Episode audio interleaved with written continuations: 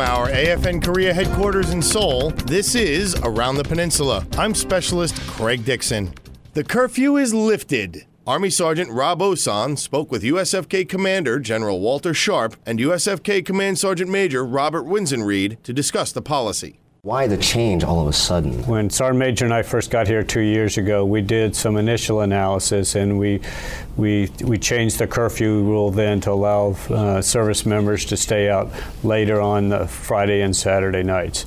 Uh, and so we have said even back then that we would analyze it to see what the effect of that was would be and whether or not we could eventually get to the point where we would eliminate it completely. Sergeant Major, what, what kind of advice did you offer uh, General Sharp in creating the, the new policy? My advice has been look at uh, our discipline rates, look at how our soldiers are acting, kind of meter it out over, over a period of time, at least six months blocks and we've looked at it over over this time. My biggest advice is, uh, you know, trust our service members to do the right thing. Sir, how does the elimination of curfew line up with the with your priorities? Probably most tightly with the third priority of improving quality of life for service members, DoD civilians, and family members. Is there anything else that you would like to? Uh, uh, mainly, just thank all the service members for what they do here to serve in the Republic of Korea, many of them away from their families, uh, many of them away from the United States for the first time in this part of the world that is so important to our vital national interest. I say thank you and I trust you all.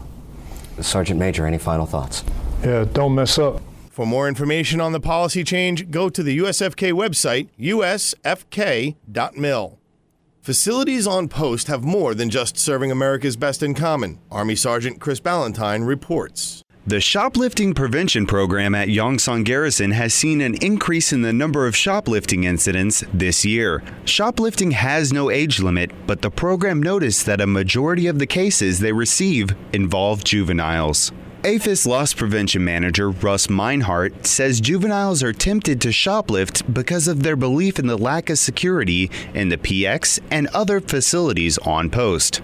Mr. Meinhardt also gives his advice on how to handle a friend who's planning on shoplifting. The biggest thing that they can do if a friend decides that they're going to do something wrong is just turn around and leave. Just walk away. Shoplifting is a very serious offense and can stay on your record for the rest of your life. Army Sergeant Chris Ballantyne, Yongsan, Korea. That's it for this edition of Around the Peninsula. For more information on what's going on around Korea, tune in to AFN Eagle and Thunder AM or log on to afnkorea.net. From Seoul, I'm Specialist Craig Dixon.